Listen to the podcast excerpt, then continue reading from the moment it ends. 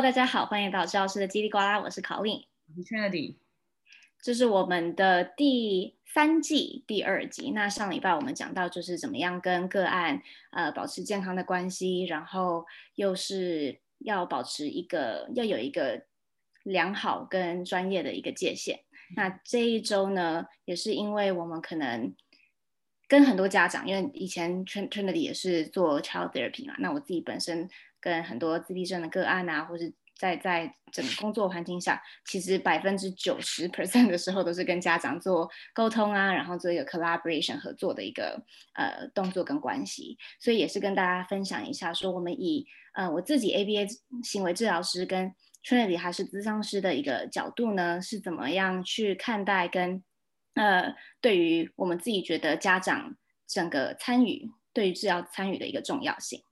那 Trinity，你在这部分，你觉得呃，家长在整个参与的过程中的重要到底有多重要呢？当然就是非常的重要，尤其是在小朋友越小的时候，家长的呃 participation，就是他们在呃整个疗程的参与，其实是非常重要的。就像我们之前有讲过说，对呃心理咨询来讲，它大部分是一个礼拜一次，了不起两次。那在这么短的时间内，一个礼拜一次两次，尤其是小朋友不像一般的治疗可以一次看一个小时，因为小朋友的注注意力其实 attention span 比较低一点，所以他可能最多真的会认真听你说话或学习东西的时间，可能就是了不起三十分钟或者是三十五分钟多一点点。那你要用很多好玩的方式让他们就是比较容易去参与在这个过程。所以呢，等于说可能一个礼拜最多就是三十分钟到一个小时有跟治疗师这样子的合作，那其他时间又是回到家里，然后回到。不同的环境，所以爸妈他们在参与这个过程，知道治疗师在做什么样的一些呃技巧的时候，他们在家里如果持续做的话，一定会帮助小朋友有更多的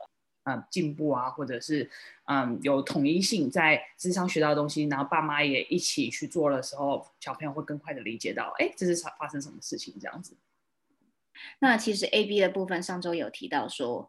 呃。多的话也可以很多的小时，其实 but then in the, in the end 就是最终的时候呢，家长是跟小孩子花最多的时间在一起，所以在这整个过程中，家长可能会他的参与性重要的程度会在于说，我们到底在治疗的时候做什么样，要怎么样把治疗学习的东西呢，呃，泛化到不同的不同的 setting、不同的场合这样子。那其实我们在做 ABA 的部分，很多都是属于一个。嗯，可能会帮助小孩子的语言啊，然后或是做一些行为上面的调整啊。那在行为上面调整的时候呢，常常很部分我们所谓的 consistency 就是需要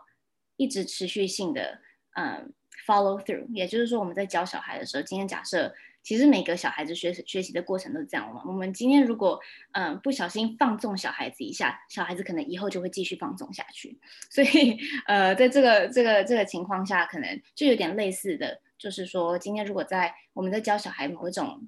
呃技能，或者是说行为上面的改变的时候呢，很需要家长去做一个配合。当这样在不同的场景下面的时候，他们在我们在跟小孩子做沟通的时候，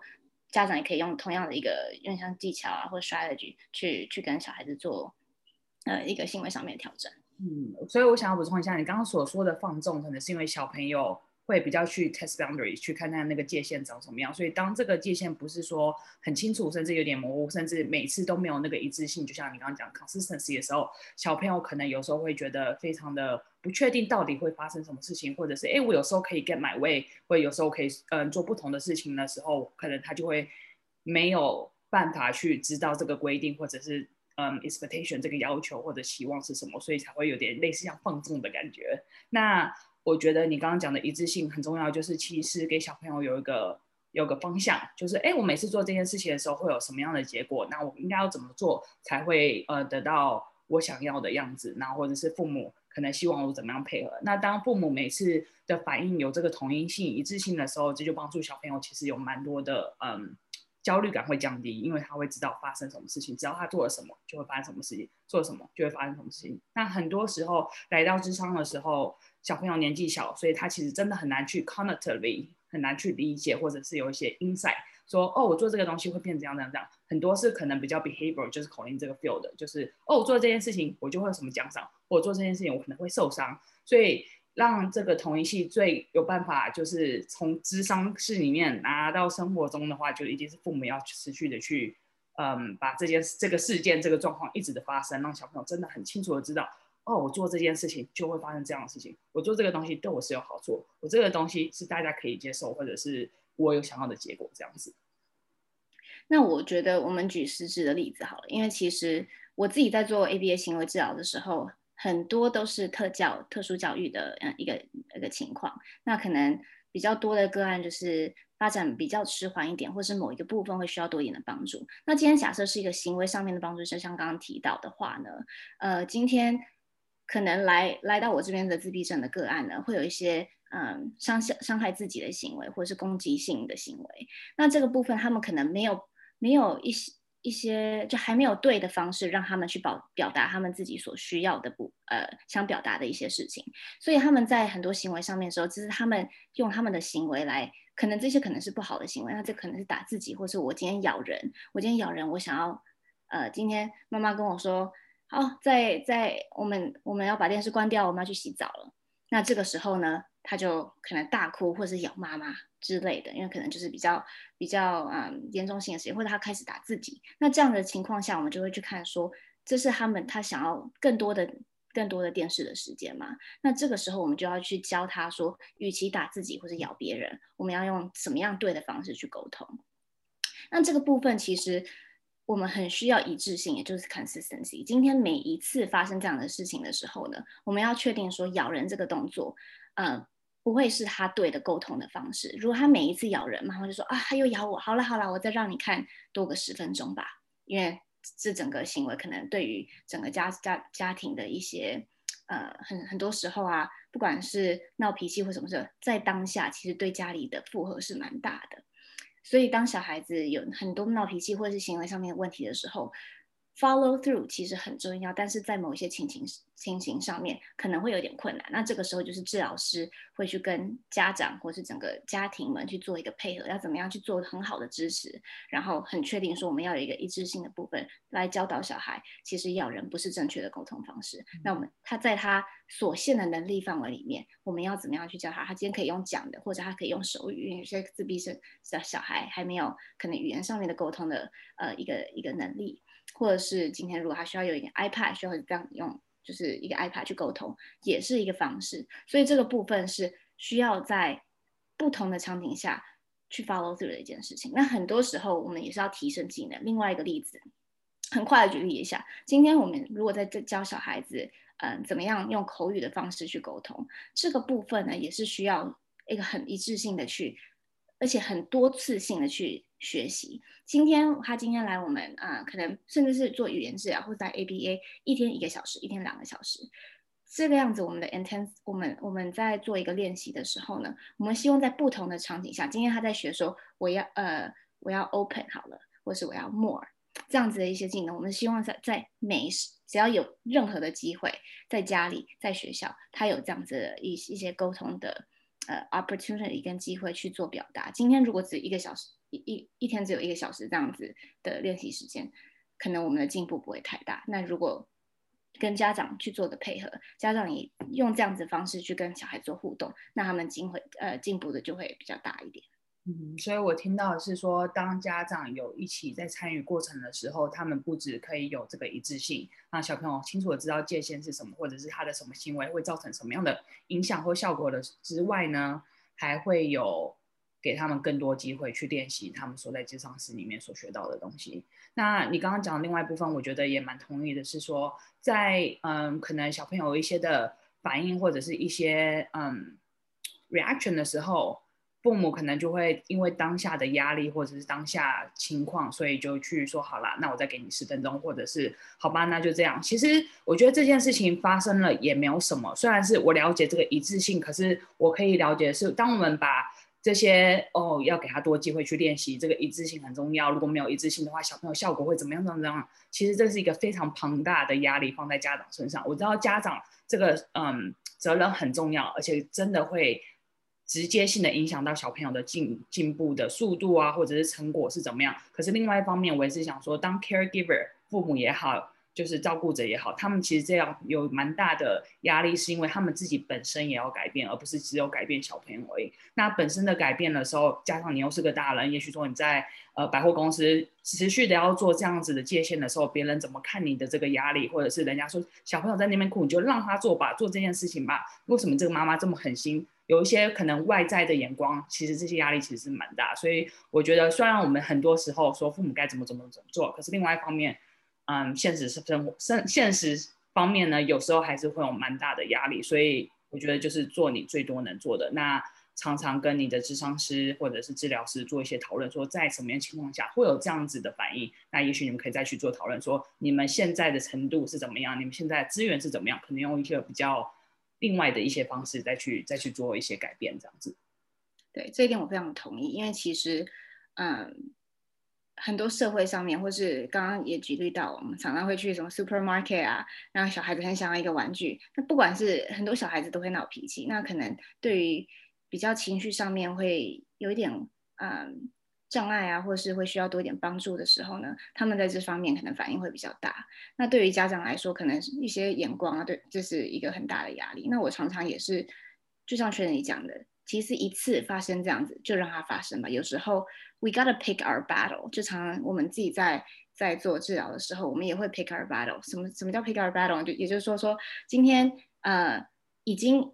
已经 escalate 到一个程度了，已经这个这个这个他的整个情绪已经非常高昂的时候呢，我们可能就不会再要求这么多，我们大概就会收一点点。而且我常常也是跟就是。家长们说，就是我们在做 ABA 治疗的时候，我相信咨商也是不像是说我们今天给你一个药物，明天就会见效，或者下礼拜就会见效。它不是呃一个很快的一个过程，它是需要时间的。那其实身为治疗师，我们的角色呢，就是以不同的呃非常个别化的方式，不管是对于个案来讲，也是对家长来讲，每个家长都会有他自己的情绪，每个家长的。Coping strategy 都不一样，他们可能在对于某件事情需要需要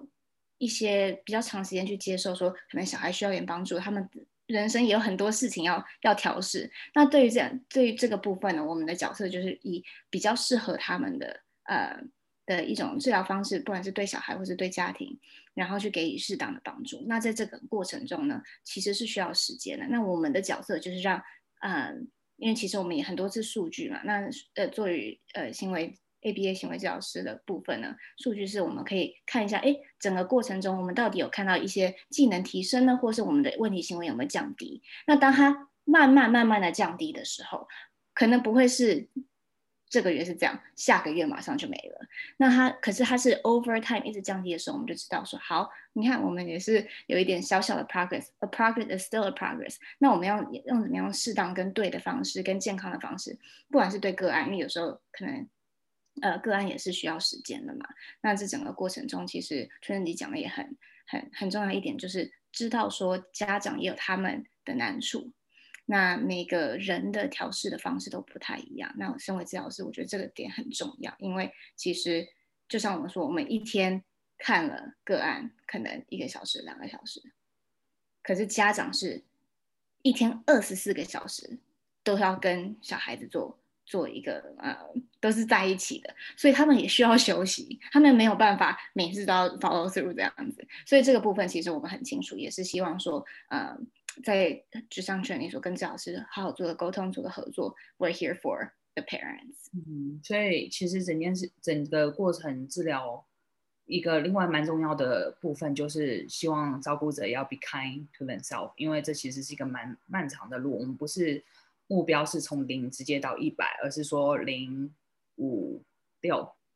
零点五都有可能。然后可能六又变成四，然后四再变成九。嗯然后酒就变成十五，但是会慢慢慢慢的就是变越来越多。就我们只是想要提高，我们可以用比较好的方式去 react，或者是 create 那个 opportunity 的次数变高而已，但不并不代表说以前的那些 OPAD 完全是零，就是慢慢的累积，慢慢的累积，让。小朋友更多的机会去慢慢学习到说，哎，在我用不同的方式的时候，会有什么样不同的反应？哪个反应通常会有什么样的结果？也是让他们自己持续的去了解。所以，当你刚刚说有时候六六变成四，或者是十变成三，的时候，我也不觉得四或三其实是退步，而是其实回到四和三的时候，是我们再看看那个四和三可能有哪些东西是我们还没有注意到，或哪些可能有新的 trigger 啊，或者是我们要怎么样做 adjustment。所以回到四或三，也许在另外一个角度来看，也是一种进步，也是一种学到新的东西。所以我觉得这全部都是